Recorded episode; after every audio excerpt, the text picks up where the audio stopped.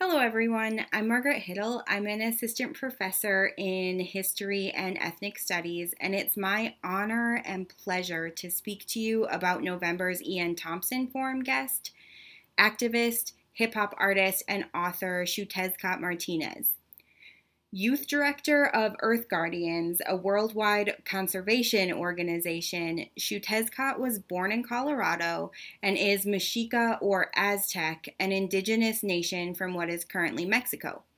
He's been an environmental activist since he was like six years old.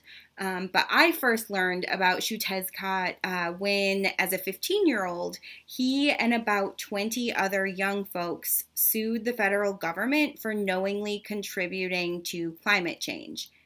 This case, Juliana v. United States, is still working its way through the judicial system in an effort to hold those in power accountable to the next and future generations. Martinez has a gift for communicating with different audiences. He seems as comfortable delivering a speech to the UN General Assembly as he is rapping to crowds of concert goers, and he does both in English, Spanish, and Nahuatl, the Mexica language.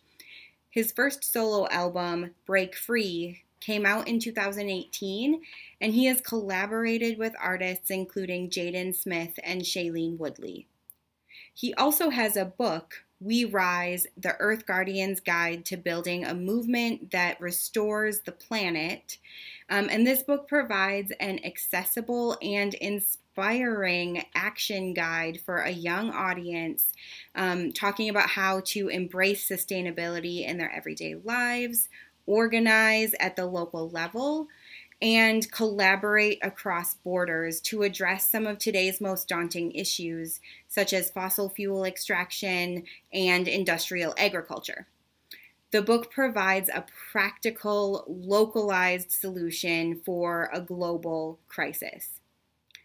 Across his many mediums, Xiuhtezcatl empowers audiences to direct their anger, fear, and passion toward creating meaningful change it's hard not to look at the world today with most of the West Coast still smoldering from massive forest fires, with indigenous activists being arrested at the US Mexico border for protesting the destruction of sacred sites for the sake of a wall, um, and with dire headlines about climate change in the news every few weeks, and not feel a little scared and helpless. But Xiuhtezcatl envisions a future in which our individual and collective actions create a more just, sustainable world in which humans and the rest of the earth thrive together.